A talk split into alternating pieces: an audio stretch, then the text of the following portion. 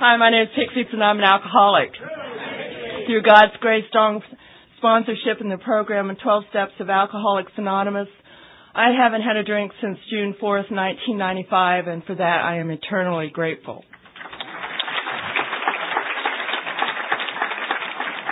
I want to thank the committee and Patty because every, there's been a lot of talk of, you know, you're sent the tape of the speaker and you listen to it all week and you know what, have a feel for them and what they're going to say. Nobody has heard me here. Except for the women that I sponsor that drove up, a couple people from Columbus who are here. So this is a great leap of faith, I think, on their part. And what a way to start the morning. Bob was great. Larcene, I wish I could talk that fast or be that funny. Keosha was wonderful, you know. And um, when you're asked to substitute speak for a speaker like Michael Earl, it's like, oh, what an order. I don't think I could go through with this. This whole weekend has been a God experience for me because I was very innocently standing in my kitchen on, I don't know, Wednesday or Thursday afternoon and get this call from Michael. We do share the same sponsor, Polly Pistol, um, who's up in Birch Bay, Washington.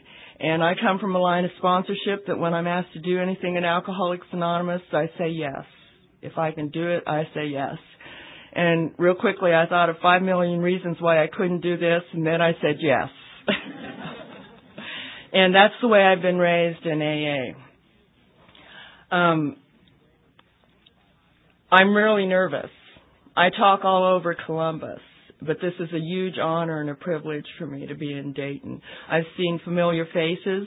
Patricia, her name was Patricia Prickett um, the last time I was at this conference, and Patricia Prickett introduced Polly Pistol. And I was sitting in the crowd, and Polly says, If any of you have a problem with your name, you just come see one of us. and what I love about the Fellowship of Alcoholics Anonymous is I can drive two hours and be with a bunch of people that I really haven't met before, and I still feel at home. I can sit down and I can start talking to you about drinking and not drinking and thinking and not thinking. And I'm with my people. And I'm my very best when I'm with my people. I got this call Saturday morning from Mo and she says, this is Mo, Maureen. She says, I don't know if you remember me. And I said, oh yeah, I remember you and I was her ter- temporary sponsor about a year ago. And then it finally clicked that she was in Dayton. I said, oh, guess what I'm gonna do? and she says, "Yes, I know. That's why I'm calling." And then she told you, told me this story that all that she had done not to be here. and she said, "But I'm going to host you, so I want you to come stay with us." And that was like God doing for me what I can't do for myself because sometimes I still feel those feelings of fear people and that sense of anxious apartness and aloneness that it talks about in our books. And then she finishes the story and she tells me that the reason that she's involved in this conference is because her husband is involved in Al Anon. That he has a sponsor, he's done the steps, and he's active in Al Anon in the, in the Dayton area. What's significant about that is while Mo was in treatment, her husband happened to go over the phone bill once. And there was this phone number that he didn't recognize. And he called it to find out what she was doing, like any good recovering Al-Anon. And he called me. And I remember his calling me, and I can tell you I was sitting in my living room, and I lived in Columbus at that time. I was sitting in my living room at my piano I had been practicing piano, and um, he wanted to know what he could do to help Mo. And I don't talk about the women I sponsor with their spouses, but I'll talk about them. And to tell you the truth, I can't remember the conversation. So when I drove down here yesterday afternoon, I met Steve for the first time and got to talk with Steve and be there in their home. And he talked about that. He says, do you remember talking to me? I said, Yes, I do. And he says, Do you remember what you said? I said, No, I don't. and he said, You talked a lot about yourself. because I'm a double winner. I'm also a grateful recovering member of Al Anon. And he said, You talked about you and you told me your story and you told me that the best thing that I could do to help my wife was to work my program. And obviously he is. You know, I know who his sponsor is, Judy. You know, it's so good to see her again because I've come down here for conferences and workshops. And that's what got me. Because I might talk to, you know, hundreds of women in a year. And we're just farmers. We're just out there throwing the seeds. But we never, you know, always know when those seeds are going to take root and something's going to happen. You're going to say the right thing at the right time and somebody's going to hear you and they just take off and they do this deal. I didn't know that was going on. And because I didn't know that was going on, I really can't take any credit for it at all. Uh, we talk a lot about character defects in, in both programs. And some like to say that one of my biggest character defects is I talk a lot. I am talking from the moment I wake up to the moment that I go to bed. And if I'm not talking, everybody in my household kind of ducks because there's an eerie silence in that house. You know, if I'm spiritually fit, I'm talking. I'm talking to my family. I'm talking to the women I sponsor. I'm talking in meetings. I'm behind a podium of Alcoholics Anonymous. And what some people would say are a character defect has been God's gift to me. Bob talked this morning about how important it is to work with others. And because I run my mouth so much at these other women and share my life and my experience with them, sometimes completely by accident, a little tiny piece of truth about me slips out. And you know when you have those moments like, oh, this is the truth about me. I wish, I, let me take those words back. And because I've been given the gift of gab and been given the privilege to sponsor a lot of women, I've been able to heal from running my mouth in Alcoholics Anonymous. Um, I'm not Chinese, so I didn't get here by a slow boat from China. it was a long road, it did seem like. I too am adopted. Um, I was born in Seoul, South Korea. Now you can drink on adoption for a long, long time. That is really good self-pity material. I wasn't adopted into an Asian family. I was adopted into a Caucasian American family living out in rural southeastern Ohio, so far from a town that I just say the closest town so they know where I'm from. I can drink on that for a long time. You know, when I came to Alcoholics Anonymous, the first phone call was, you know, he's an alcoholic, she's an alcoholic, they're an alcoholic, and I am a victim. and I went to my first meeting of Alcoholics Anonymous, and it's he's an alcoholic, and she's an alcoholic, and they're an alcoholic, and I'm a victim. And uh, the first call I made to Alcoholics Anonymous, I got some woman from Al-Anon, and I'm telling her my victim story. And she starts telling me that maybe I should go to Al Anon. And I have such respect for these people who answer the phone at the intergroup offices because they're really good at what they did. And once again, my character defect is used to my greater good. And she kept me running my mouth long enough and hearing enough about me until she finally said, well, maybe you should go to an AA meeting. so thank God I ended up in the right fellowship. You know, I'm not an alcoholic but I took a drink, I blacked out, I passed out, I loved it, and I wanted to do it again. I am not a blackout drinker. That is not a blessing to remember what you did. It is not a blessing to remember what I said. It is not a blessing to remember how I neglected my children. I'm not an alcoholic that's ever had an OMVI. I have never been in jail. I haven't hit that kind of bottom. I haven't been homeless. I haven't been under a bridge haven't lost a job. How can I be an alcoholic in with you? I am so grateful for Alcoholics Anonymous and our third tradition that it is not quantity of alcohol that qualifies me for this program. It's how I drank. Because I can tell you, many of you drank ten times more than I drank. I was not a morning drinker.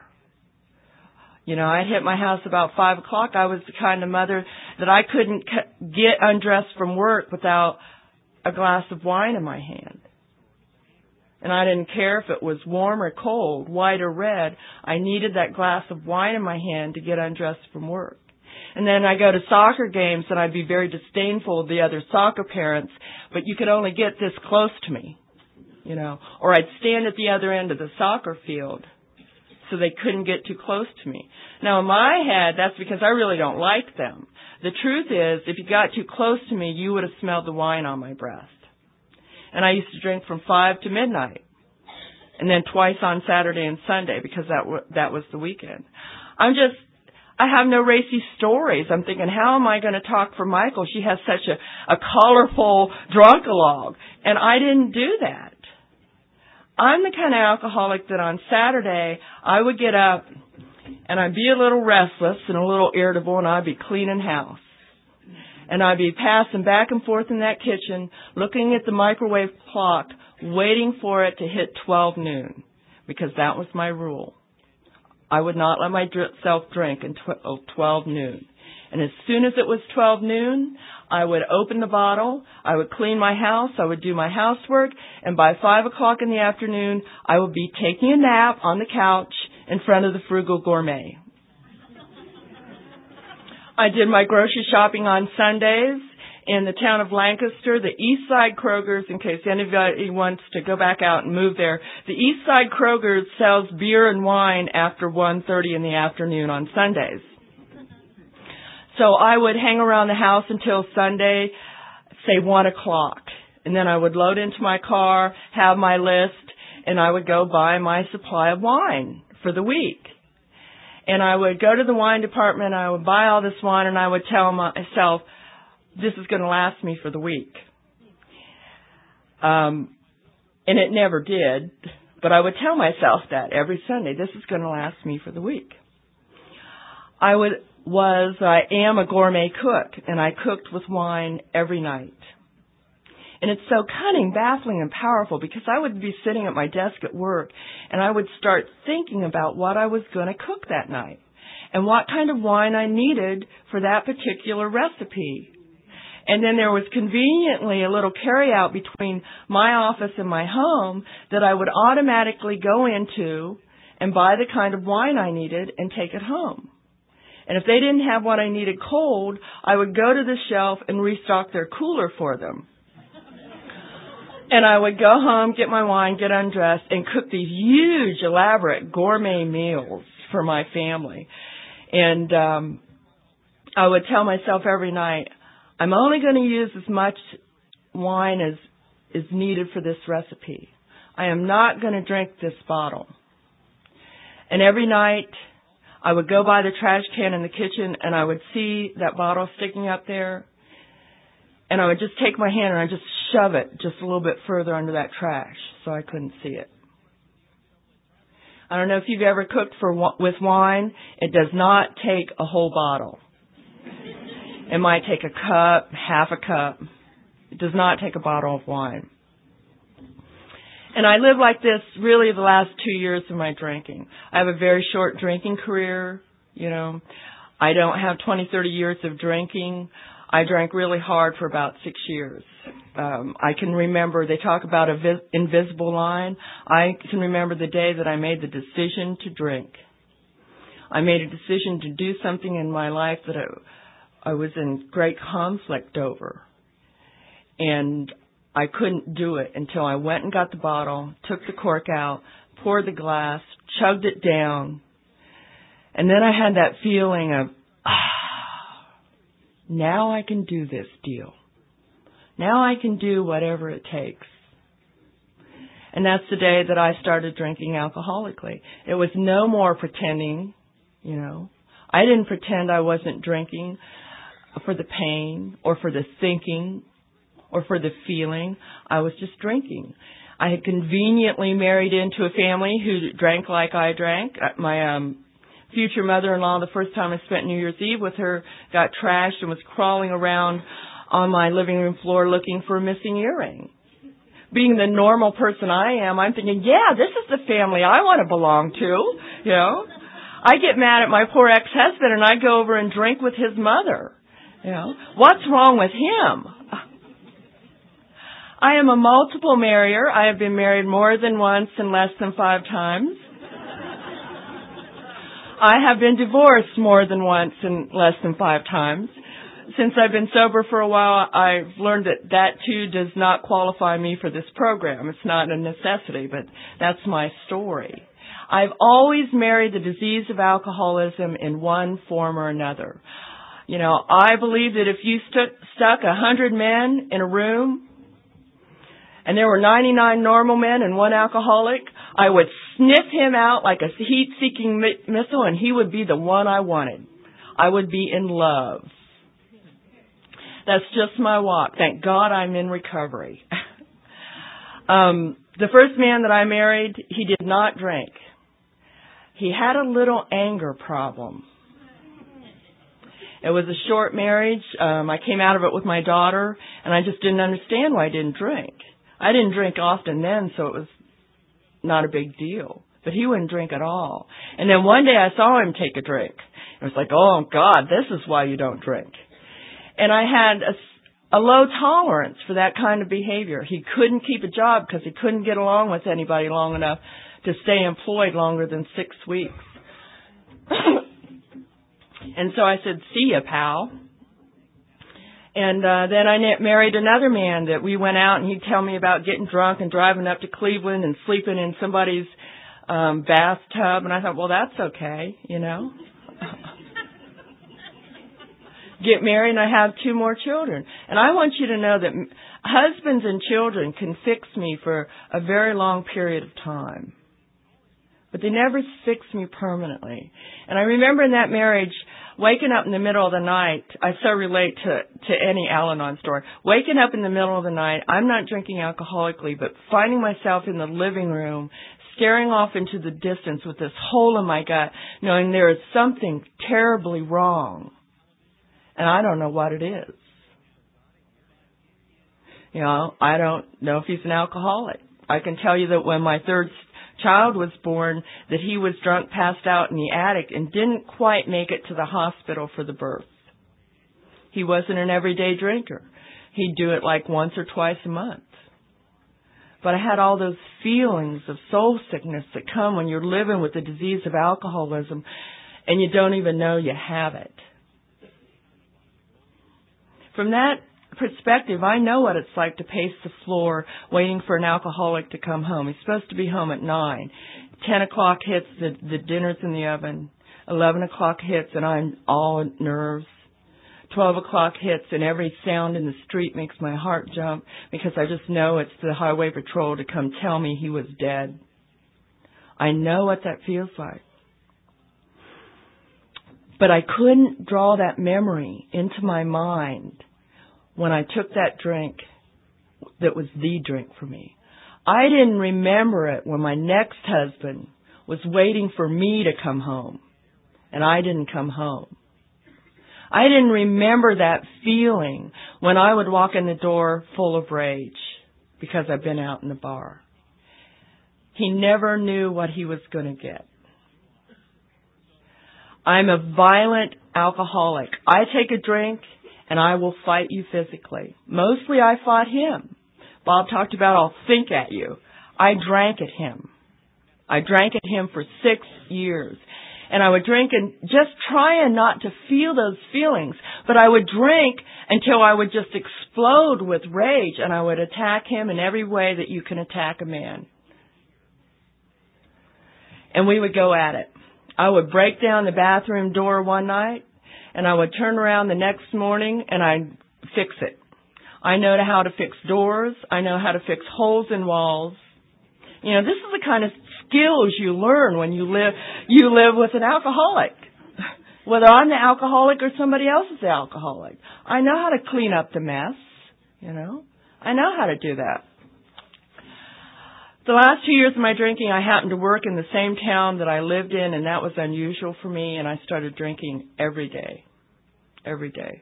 Twice on weekends. Holidays were bad because I'd have 20, 30 drunks come over to my house, and I'd cook them this huge elaborate di- dinner, and I was just so full of resentment Know, the last Christmas that I was drinking by eight o'clock that night, everybody else had been fed, everybody else was upstairs in my home having a good time, and I am lying in the basement with a glass of wine, stone cold sober, hating everybody and wondering when Christmas was going to begin for me. You know, I relate to when speakers talk about when it stops working for me. And it stopped working for me. I would drink and drink and drink and I couldn't get drunk. And it's like my lover has betrayed me. That sense of betrayal. You know, what's happened? This isn't working for me anymore. And there were other times I'd drink half a glass of wine and be trashed. And I was in five years of therapy before I came to Alcoholics Anonymous. I have many diagnoses. I've been diagnosed with anxiety disorder with depression. I've been um, diagnosed uh, with chronic depression. And my favorite diagnosis was by my last ex-husband who said, you are nothing but a sick psycho.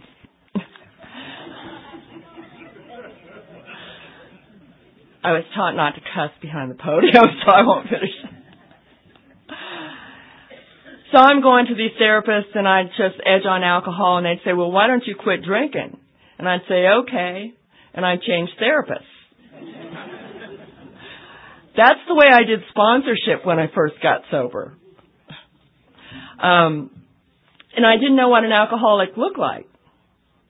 You know, I'm just like the rest of you. I thought I was the guy under the bridge.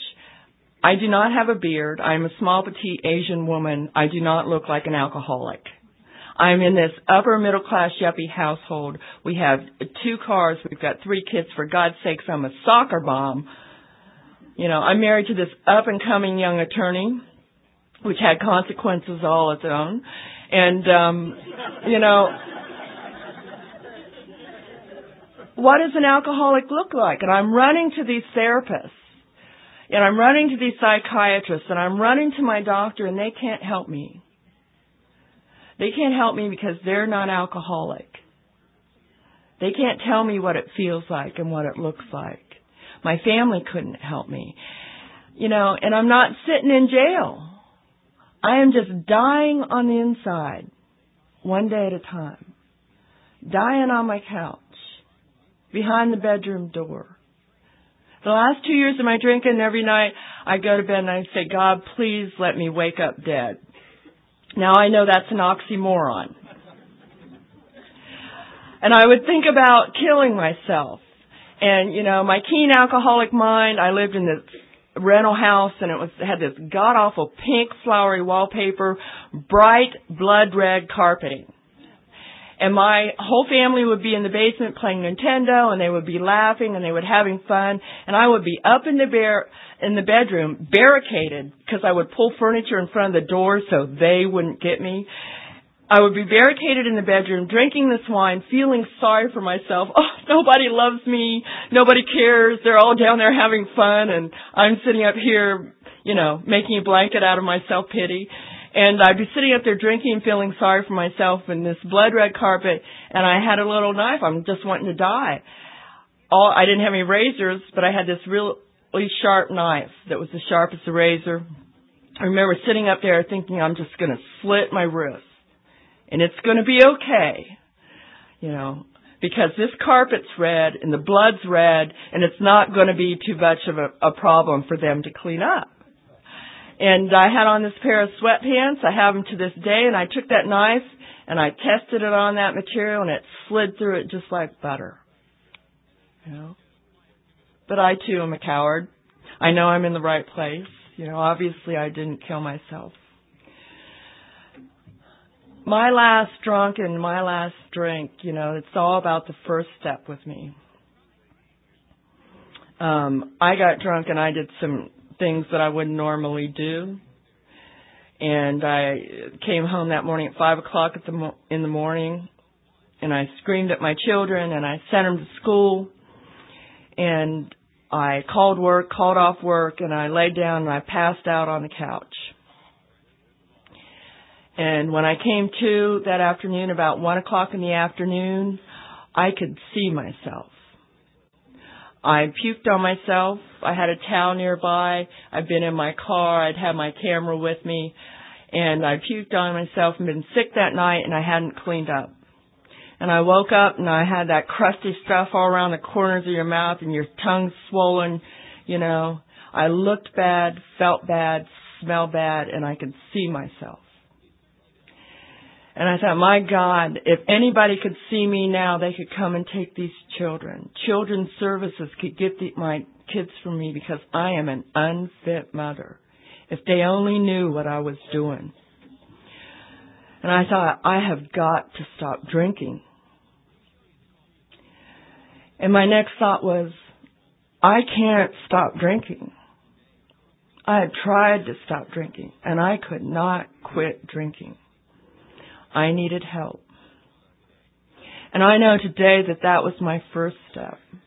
And I go to a lot of book meetings and a lot of uh, discussion meetings and I sit there and we head bang the first step. Well, you just got to do this, this, and this, and this is what the first step. And we philosophize the first step. And I'm telling you, if I could give it to another suffering alcoholic, I would. If I could show you how to surrender, I would. But it's a soul activity that I can only share my story with you and hope that you find your own. And that was my first step. I work with a lot of women today and I work with women that have relapsed and they tell me, I'm going to do it this time for my mother who's got cancer or I'm just going to try harder. I'm going to do this and I'm going to do that.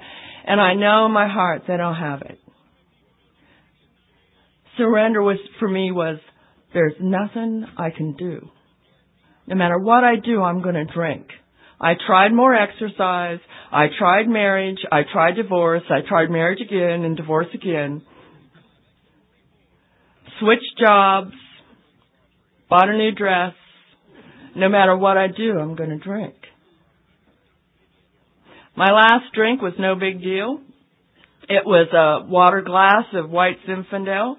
I don't even like white Zinfandel. It just happened to be all they had. I didn't know it was my last drink. You know, I got here and I was a little resentful about that. I thought, well, at least I should have drank something I liked and more of it.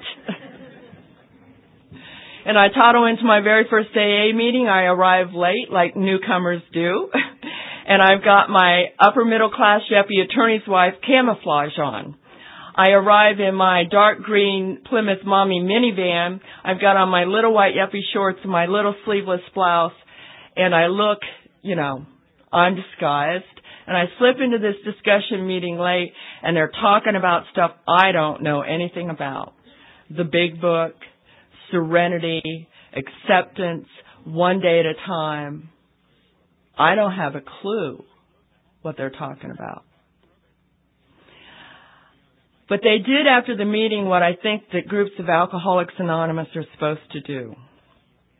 After that meeting, I'm obviously new. And they all came around me like this. And I am corralled and surrounded by a bunch of recovering alcoholics. And I immediately start crying and I'm start crying, oh, he's an alcoholic and she's an alcoholic and they're an alcoholic and I'm a victim and, you know, I'm running my mouth and running my mouth. And finally I said, you know, I think I'm an alcoholic too. And they gave me a newcomer's packet and they patted me on the head and they said keep coming back. And after the meeting, everybody left, and this old timer followed me into the parking lot um, and started talking to me. And he started talking to me about some things I didn't understand, something about sex and drinking. And then he did something really good. And I know today that God wastes nothing, absolutely nothing. He gave me the phone number of a woman that, and he said, call this woman. She'll help you. She got sober in this town and she has been through what you're going to go through. Because what happened for me in early recovery was I was married to a young upcoming attorney in this small community. When I got sober, it, there was no anonymity in my office. They knew I wasn't drinking because that's who I drank with. I went through a very public separation I'm newly sober. I didn't go through detox. I didn't go through treatment. And I am shaking it out at my desk one day at a time. And I can remember to this day that feeling. It felt like every single nerve in my body was screaming. And my head is racing, racing, racing, racing about things that were so painful for me, I just didn't think I could bear it. And I would sit at my desk and I would be typing, typing, typing, typing, and they thought I was working. I wasn't working. You had taught me to pray and ask God for help.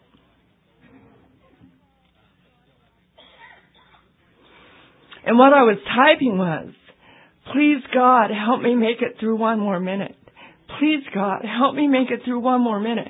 And I would type it over and over and over again till I could just breathe just for a minute and do five minutes of work. And the screaming would start again in my body and my head would go again. And I'd have to do it all over again. And I went to meetings and I went to meeting after meeting after meeting. And I found, like I said, I work with a lot of women, and I don't understand when they're too busy in early recovery to go to a meeting. Because I would sit at my desk, and it would be two o'clock, and I would look at that clock, and I would think, I can make it till seven o'clock. I can make it till seven o'clock because I was told to go early and stay late. I didn't have a sponsor. I was just eavesdropping on all your conversations. So it is important how we act in the rooms of Alcoholics Anonymous. I wouldn't get real close to you, but I, you know, just close enough to hear. and uh, I would go early, and I'd look at the clock and think I can make it till seven o'clock. I cannot make it to seven o five, but I can make it to seven o'clock. And I would go to a meeting, and I would go to a meeting because that was the only place that I would feel okay for about an hour. When I first got there, I couldn't focus. My head was going and, you know, I wasn't hearing everything the speaker was saying. And finally I talked to somebody about that and they said, well, why don't you just pray and ask God to help you focus? And I did, and I would pray and ask God to just help me be there in that meeting. Help me be present. Help me listen to the speaker. And that started my journey in Alcoholics Anonymous. Um, more things happened to me in sobriety than ever happened to me when I was out there drinking. I got poor very, very quickly. Um, I went from an upper middle class deputy attorney salary to poverty, single mom of three children type thing. This man was not the father of my children. He was their stepfather. Um, I got poor, had to move, you know, work was difficult because I couldn't focus at work. I was not a good employee the first couple of years that I was sober. I was not a good mother the first couple of years that I was sober. I was changing. I was sober, but I was not there because I went to meeting after meeting after meeting. And I started going to meetings and I started to hear things in the meetings and I started to get this feeling like there's this something soft over here you talk about like just your feelings and some kind of patty cake thing and then there was this AA over here that seemed a little hardcore, you know. Like get to a meeting, call your sponsor, keep it simple. And I got this real sense of where I was in my life that if I didn't have that hardcore foundation of Alcoholics Anonymous, that I wasn't going to make it that I had been to enough therapy that I don't didn't need that kind of soft-handedness stuff. I needed somebody who loved me enough to tell me the truth. And that's I made a phone call. I wanted to drink and I'm about 6 months sober. I made a phone call to this guy, this old timer in our area. He did not call me back right away. He called me back two later days later when I am lying on my bed and I want to drink so bad. Um and he calls me back in God's perfect time. And I told him what was going on with me. And this is the power of this program. He made a phone call to Atlanta, Georgia, to a young woman he knew down there who made a phone call to back to Clintonville, Ohio. And these women 12 stepped me. And I started going to Clintonville, Ohio and asked this woman to sponsor me. Her name was Bonnie Kay. She's about 4'11, 85 pounds, and she was a Nazi. I mean, she was, this woman is this big and I'm just like scared to death of her and anything she told me to do, I would do because I was scared of her, you know. And she gave me the basics, like go to a meeting, make coffee, you know, get active, give a woman your phone number. She'd send me on these hunts for these phrases in the big book. She'd give me assignments, go read this page and call me a week later and I'd call me a week later and she'd say, what did it say? And I'd tell her what it said and then she'd say, no, no, no, this is what it says. And I remember calling her and saying, you know, Bonnie, I've been thinking. you know, when your sponsees say, I've been thinking, and you think, oh, this is going to be good. I said, I've been thinking, I haven't had any fun lately. and she says, you don't even know what fun is. You get your ass up to this meeting right now. I didn't tell her what I was thinking, but I was missing my friends down at the bar. I was lonely.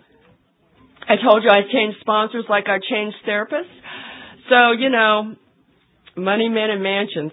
I heard Polly say that one time at a conference, and I thought, that's the sponsor for me. Boys and booze. That's my problem. So I'm in AA for a while, and I'm about six months sober. They say don't get into a relationship, right? And Bonnie's my sponsor. And I say to her one day, you know, Bonnie, there's this guy that I kind of like. And she says, you just don't be, you don't need that in your life right now. So I changed sponsors to the softer, easier way. I can always find one if I look hard enough. And I embarked on an early sobriety relationship with a guy I'd never seen before. He came in from Florida, took a 13 year coin. He could never string together 90 days. It was the most violent, abusive relationship I have ever been in. It lasted for, I don't know, about a year. When I came out of that relationship, I finally made the commitment that maybe I'll stay alone for a while and work on me. And um it's very hard for me to it was very hard for me to do. You know, because there there are pretty boys everywhere. And um I'd have to say no to myself. Like, no, you can't have him. No, you can't go there. No, you can't do this. And one of my sponsees that's here right now, she saw me do that one time. And I was just sobbing because there was such conflict in between, between my self-centeredness and to do the thing that I knew that was going to be the best thing for me to do. And she had no idea what was going on. All she thought was like her sponsors having a nervous breakdown, you know. But I made it through it and I made that commitment to stay alone for a year. And that, at the end of that relationship, we talk a lot about depression. I've heard that word thrown around. That was, I came to you on medication. I came to you, I've been in a psych ward a few months earlier. I was on the wrong floor. They actually had a recovery floor.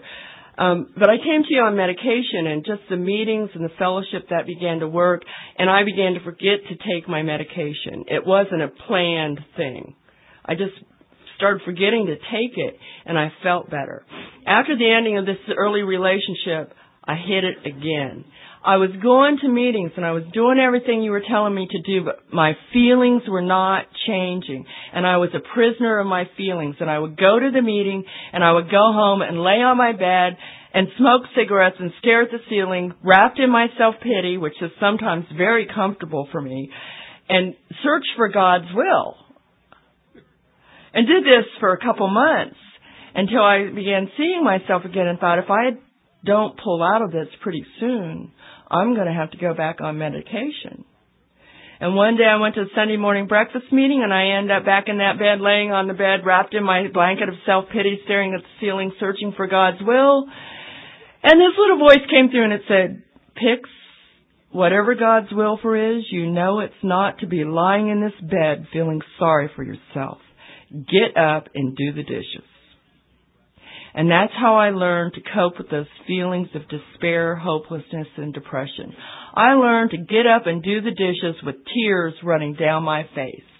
Get up, go take the shower, fold the laundry. Get up, do something. Aren't those simple actions? You know, simple actions. How can that be a spiritual action that saves me from the pit of depression that's alcoholism? but it was. I went to meetings and they'd say, do the next right thing. I can get paralyzed on the word right for a very long time. My head can like take that word, what's right? Is this right? Well, if I do that, this might happen. Is that right? Well, and then finally I'm sitting in a meeting and I heard the wo- and a woman share that she felt the exact same way. So I had to drop the word right from my vocabulary and just change it, simplify it down to do the next thing. What is the next thing I need to do? Do I need to do my um, laundry? Do I need to do my dishes? Do I need to go to the grocery store? Do I need to do this? Do I need to do that? Not do I need to have a huge spiritual experience, just let me keep it simple. Get in the car, put the key in the ignition, get to the meeting. Let me do the next thing in front of me. My early sobriety was not easy. I got very, very poor. I had these three kids. Later they told me that, you know, I love it. The old timers came up to me and I'm like four or five years sober and they shake their head and they said, Oh, you were so sick we didn't think you were going to make it. I cried in the rooms of Alcoholics Anonymous for two years straight, just sobbed and sobbed. A friend of mine came up to me later and he said, we never thought you'd stop crying. We thought you were a poster child for Prozac. um, I went to meetings. Later on in sobriety, you know, life just happens. And I don't know about you, but I came to Alcoholics Anonymous and within about six months to a year, I'm a meeting critic. There's good meetings and there's bad meetings. And I'm an old timer critic. This is a good program. He works a good program. She doesn't work a good program, you know. And I'm a victim again. and I can still, I can still do that today. What I found is just because I'm sober and I do the deal. I go to meetings, I pray, I read, I call my sponsor, I work with others, doesn't mean that I'm exempt from the events of life. And a lot has happened in my life since I've been sober. My third year was really hard. I had to file bankruptcy. My pride was killing me. Now, all the time my pride is killing me, God has given me this huge gift because I had changed jobs and I just happened to work for a bankruptcy attorney. And I worked for that attorney exactly for one year. We hated each other. And I learned all that I needed to do about bankruptcy to do my own bankruptcy work. And the minute that bankruptcy was filed, I was offered another job in that law firm. Is that God? Or purely coincidence? Kind of like Mo sitting there. Oh, it's just a coincidence. I had to file bankruptcy. Um, I'm trying to raise these two teenage boys. My daughter's out on her own already. And this one spring, it's, my mother's in the nursing home and the nursing home's calling me in the middle of the night because my mother's starting to fall. I've got one son that's acting out all the time. He will not go to school. He would stand in my kitchen and scream at me up one side down the other and cuss me out. And he would cuss me out because he hated living with me. I was abnormal. I didn't date and because he liked me better when I was drunk. And by this time in I'm, I'm in Al-Anon, thank God. and um I know that I can't talk to him. Talking to a raging adolescent is like talking to a raging alcoholic. And I would just stand there and let him get done. You know? And that was going on in my life. I have my ex-husband, the attorney, the stepfather, having me in court. I was in court for the first five years of my sobriety with this man over my children. Over my children. So they're calling me about my mother. My um, middle son's acting out. My youngest son is gravitating towards this um, stepfather. And my life is unmanageable and I'm three years sober. It continued into the fifth year we talk about humility. I didn't know what humility was because I call and I talk about all this stuff and talk about all this stuff and poor me and this is happening and that's happening. And I finally understood what humility was because I took a look at it. And everything that was happening in my life at three, four, and five years of sobriety were long-term consequences of my drinking, my alcoholism. And when I started owning that, I understood what the meaning of humility was for me. It doesn't mean that I stopped whining about it. You know, sometimes it's just a way of life. It's just that I started taking a look at my part in the bankruptcy, in the relationship with my children, in the relationship with my ex-husband. In the year 2000, um, I ended up giving up custody of these two sons one by one. I hear people say, I've done the steps, like they're done. How did you do that? That's not the way it's worked for me because I've had to do the steps and surrender to everything in my life. We talk about the third step, turn, I give you my will and my life. Well, I did that for alcohol and it was later through my recovery I had to be on my bedside on my knees and say, God, I give you my will for my children's lives. And I had to turn those kids over one by one by one. God, I give you my will for my money. I thought it was my money, my job. I was wrong. It was not. It was God's. God, I give you my will for my mother. And I'm praying about all this and praying all about all this. But I have an idea about what God's going to do for me. My mother is going to stabilize and she's going to be fine. My middle son's going to shape up and do what I want him to do. My younger son's going to shape up and do what I want him to do. And that's not what happened. what ended up happening was they called me at work one day about my mother and I was scheduled to go speak at a meeting down there close to where she was in the nursing home and they said, we've called in hospice. Well, I'd never had any dealings with hospice before. And I said, okay. And they called me a couple of days later and they said, they, you know how um, gentle the medical community likes to be when they're giving you bad news and they don't actually like to tell you anything. And I've worked in the legal field and I get very hard and cold when I'm scared. And I said, look, do I need to come now or not? And they said, you need to come now. And I left my job and I went to the nursing home and I saw my mother.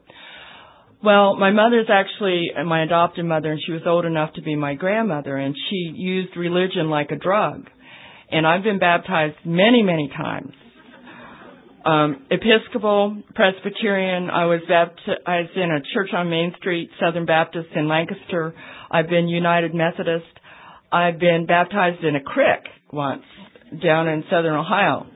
None of it took. I still came up alcoholic. I can remember being little and my mother took me to a tent meeting with one of those preachers, you know, that are just bellowing about God, just bellowing. And it's a healing meeting, you know, and I just want to belong, so I'm there with my mother and everybody goes down front and everybody's got their arms up and they're waving them back and forth and they're chanting and they're singing and my mother's got me down here and I'm about nine years old. And this preacher comes along and he touches my mother's hand and I mean she passes out cold and hits that floor next to me and I'm looking at her and he touches my hand and you want to talk about the fear of God. I hated my mother for that. I hated her for the way she used religion to manipulate me. You know, I hated her for a lot of things because I joined the Blame Your Family of Origin Society for a while. You know, it felt good for a couple minutes, a couple years, but then sooner or later it didn't fix me. And I had to come to AA and you told me to take the word blame out of my vocabulary. That you told me to do an inventory. So this is the mother that I went to in the nursing home. And by then you taught me how to make amends. Now I don't always know what the damage I've done to another person is. But when my teenage children began acting out and not coming home and escaping out the bedroom window, I knew immediately what the damage was that I had done to my mother because I did that to her. And I would get in my car and I would drive to the nursing home and she had not called me by name for years. But I would drive to the nursing home and I would make amends to my mother for the heartache and the worry that she went through when I was a teenager. And I would make amends to my mother by going on Mother's Day.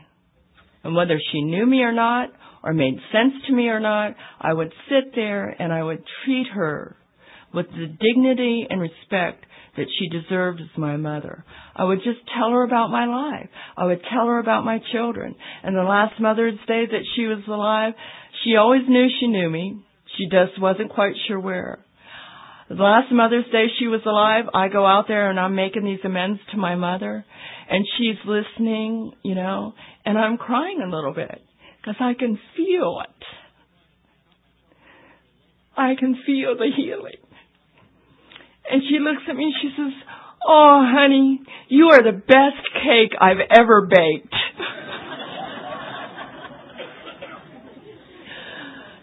so hospice calls me and I go out to my mother and this God that I had grown up so afraid of, you know, and this woman that I just hated and resented. And by this time, a lot of that is healed thanks to the ninth step. And I go out there and she was scared because she couldn't breathe. And I crawled on the bed with her.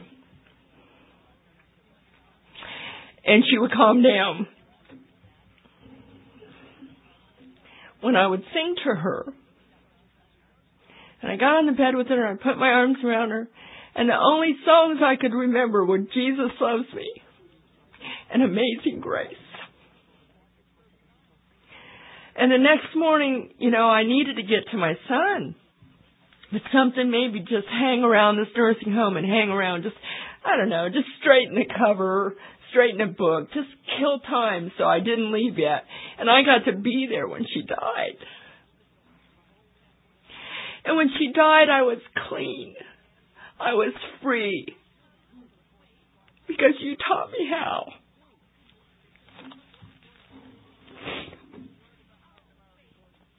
That's why I go anywhere and do anything. That's what you gave me. I've fallen in and out of love many times in AA. I'm sitting in a meeting one day and I'm sitting right here in the front in Columbus and this guy starts talking. He's from out of the country. He had an English accent and he's funny, witty, that dry sense of English, English sense of humor and just fell in love with him. Thought, oh my God, I'm falling in love with this guy. And then I thought, God, could I have him by for Christmas? um, I do, man. He was mine by Labor Day. and uh we started on this, you know, AA relationship. You've seen him. Go to meetings, we go to meetings, he goes to meetings, he sponsors, I sponsor, we go to conferences, we came down here, we went to Las Vegas and we saw Bob and that year, he um started. We decided, well, we've been together for a couple of years now. We'll just go ahead and get married. You know, we'll just live together and go get married. And we went to the powwow out in Palm Palm Desert. It's like 105, and he's out there golfing, and he couldn't keep any food down. He would play golf for a little bit, and then he'd go over in the bushes and he'd vomit and he was sick the whole time we were there. We get home and he is still sick. Now being the good Al-Anon that I am, I did not nag him enough to get him to the doctor. And I would call my sponsor, Polly, and I would call my Al-Anon sponsor, and they would say, I would be riding his butt. Get him to the doctor. And he wouldn't go to the doctor. And I remember the one morning I looked at him, and I said, do what you want. I'm going to work. And I went to work, um, because by that time he was up every night sick. So I go to work and he calls me in the middle of the afternoon and I could tell by the sound of his voice that he was crushed. And what he'd done, he said he'd made a deal with himself that morning and it was, if I can't keep down this banana, I'm going to call a doctor. And he called a doctor and said, no problem, you probably got, have gallbladder. And they, you know, were doing what they do when you go in with an illness like that. It's probably ulcers, it's probably gallbladder, it's probably this. And something didn't feel right, and I started feeling very anxious and very frantic and started getting into action. As God would have it, there was a woman in my office whose husband um, had had cancer, and she put me in touch with a specialist that you're not supposed to go to unless you're referred to the doctor. I called the specialist. The nurse heard the fear in my voice. They got him in right away. Just gallbladder, right? That's all it is and they did a scope on him and they found out that he had stomach cancer. And they told us there was no cure for stomach cancer. I thought, oh, this will be okay. He's young. He's 43 years old. He's going to be fine. And they said, no, when you get it when you're younger, it's worse than when you're older. There is no cure. We're going to do this operation, give him chemo, try to give him five years. Now, I'm an alcoholic and I'm a sick codependent when I'm not drinking, and you do not tell me there is no cure. I will not believe you. And I will go about every way I know how to prove you wrong. And I got a, started reading and started researching to find a cure for this disease. Uh, the women I sponsored, they didn't want to bother me and say, we don't want to bother you now because you've got all this on your plate. You ever hear that expression? You've got, I've got a lot on my plate, you know? And I looked at them and said, no, you call me. I need you more now than I have ever needed you before. And his sponsees and my sponsees kept calling us and I kept having a step study in our home and we started down the journey of cancer. If I have an issue with the big book, it would be that thing, that little thing in there about cancer, how it doesn't affect the lives the way alcohol does. And I want you to know it affected my life the way alcohol did. I got just as sick and codependent as I could be. I did everything for that man that I could do to make him well. I looked for a cure. I, my head is full of useless alternative medicine stuff useless for a person who doesn't want it. I changed my diet. I changed my life. I offered it to him and he didn't want it. He didn't want it. I got healthier and healthier and he got sicker and sicker and he'd look at me and say, you're getting healthier and healthier. And I said, I don't eat what I used to eat, you know. Learned about prayer and meditation. You know, I just really believed that I, if I just did the right thing and said the right thing or cooked the right thing, that I could love him into wellness just the way I've loved so many alcoholics. I could just love him into wellness. And I made myself crazy. I would cook this and cook that and read this and read that and do this and do that. And I had a spiritual guide that's not in the program and she got in my face one day and she says, you just don't get it, do you? And I said, get what? She says, you just don't get it. This is not about his healing. He doesn't want it. This is about yours. And that day I let him go. Thank you, God. I had an Al Anon cancer sponsor, and I had a cancer sponsor. I had to do the steps on this man over and over again. I had to rely on that 11th step. I would go out on our deck and I would pace under a full moon, smoking and pacing and praying. And I'd look at that, up at that big old moon and I'd cry out, God, where are you? And always very quietly the answer came back to me. I'm here. I grew up believing that when my daddy died, he died because I was out in the hay, haymow in the barn sinning with my boyfriend. So I had some issues there. God was killing off the people that I loved, and if I ever loved anything, that God would take it. And because of Alcoholics Anonymous and the steps and the things that I learned and the spiritual world that opened up to me because of this experience of cancer, by the time Philip died, I knew it had nothing to do with me. It wasn't even about me. And I knew that God loved me absolutely because of that experience with that man I changed and grew spiritually in a way that would not have happened to me otherwise. I had wanted to love him into wellness. I had wanted to heal him through food and love. And in the end, it was me who was healed. And I went to meeting after meeting after meeting. I did not stop going to meetings. I did not stay overnight in the hospital. You taught me to take very good care of myself. I lost a ton of weight even though I was taking care of myself. By the time he died, we didn't have a funeral because neither of us were affiliated with a uh, religion. We had a meeting. Now, this is a program of anonymity. His employers are there, my employers are there. They don't know that we're recovering alcoholics. But we had a meeting of recovery anyway. We just never said the word alcohol. I had three of these guys get up and share I got up and shared. We read the promises. We did the serenity prayer and we did the Lord's Prayer.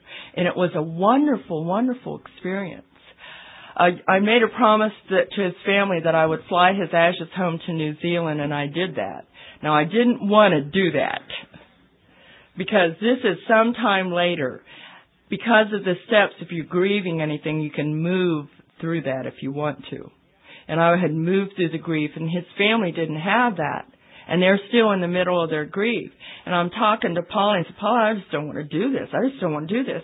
And I finally got out of myself out of the way. I'm pacing and praying because what AA did for me is it gave me a God I could talk to one on one. I don't need a translator anymore to get to him.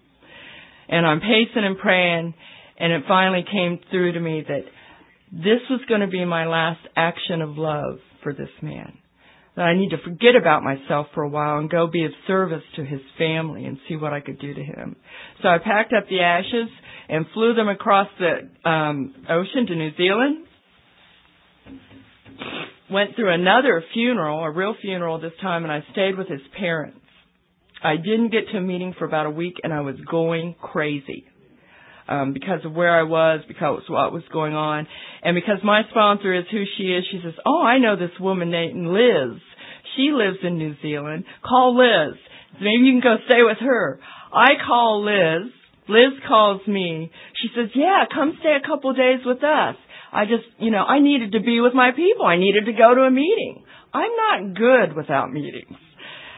She comes, I get to take this 30 minute ferry ride across this bay. I land on this island and Liz picks me up and I immediately am home because she starts talking to me the language of the heart. And she took me to a meeting and she took me into their home and I walked in and it was like being in Hawaii in a private home. It was the most amazing thing. And I went to a meeting in Auckland, New Zealand, and there were people all over the world there. And the one that I love was this, was this girl from Scotland. And er, they give these little mini leads, and she got up there and talked, and she got up and talked about how when she was little, she blew out her birthday candles. And all she ever wished for was that she would be happy, that she could feel happy. And she knew she never ever would be. But that day, because she was sober, because she had Alcoholics Anonymous, she had happiness. Bob and I were talking. I first came to you, and I didn't come to you about ha- I didn't know about happiness and serenity. I just couldn't stop drinking. I just didn't want to drink. I didn't know about conferences. I didn't know about laughter. I didn't know that you could have fun and not drink at the same time all that was icing on the cake for me. I had no expectations of AA, recovery, or sobriety. What a gift that was for me. What it's like now, I have a life beyond my wildest dreams. I don't know how I got from being as poor as I was when I first got sober to where I am today. I don't work. Um, I've gone back to school. I've completely changed professions. I'm out of the legal field, thank you God. And um I'm studying massage therapy. I absolutely love it, and that too is a res- is a result of go- experiencing cancer in this man's death. It created a huge desire in, in me to be able to comfort and soothe another suffering person. And because you taught me how to go do things and be with people, I was able to do that. 21 years ago, I met a man when my second or third child was um, born. If my doctor would have been on out of town, this man would have delivered my baby. And I looked at him, and he was so handsome, and I, I felt so much. I said, God, please keep this man away from me. And he did. He did for years. I'd see him here and there. I used to work in a Chinese restaurant and I'd wait on him and his kids and I could never make eye contact with them. They would never look at me and I had such a desire to just reach out to somebody because they were so sad. And a few years ago this man walks into my home group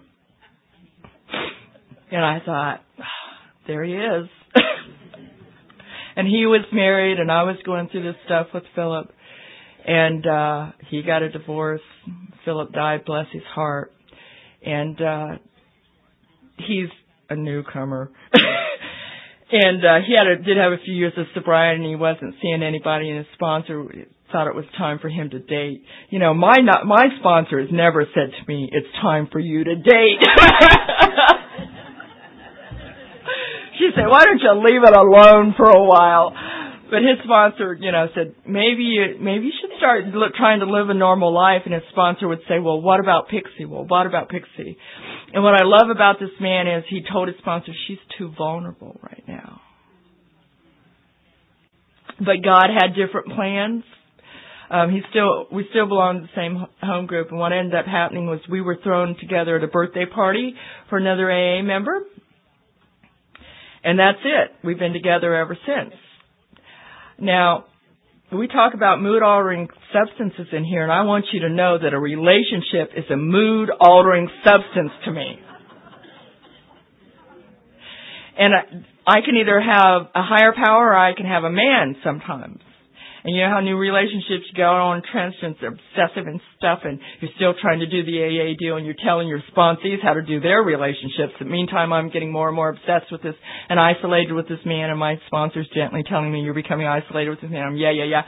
And so I went through a period of time when I wasn't going through enough meetings. And all those feelings came back and all those racing thoughts came back.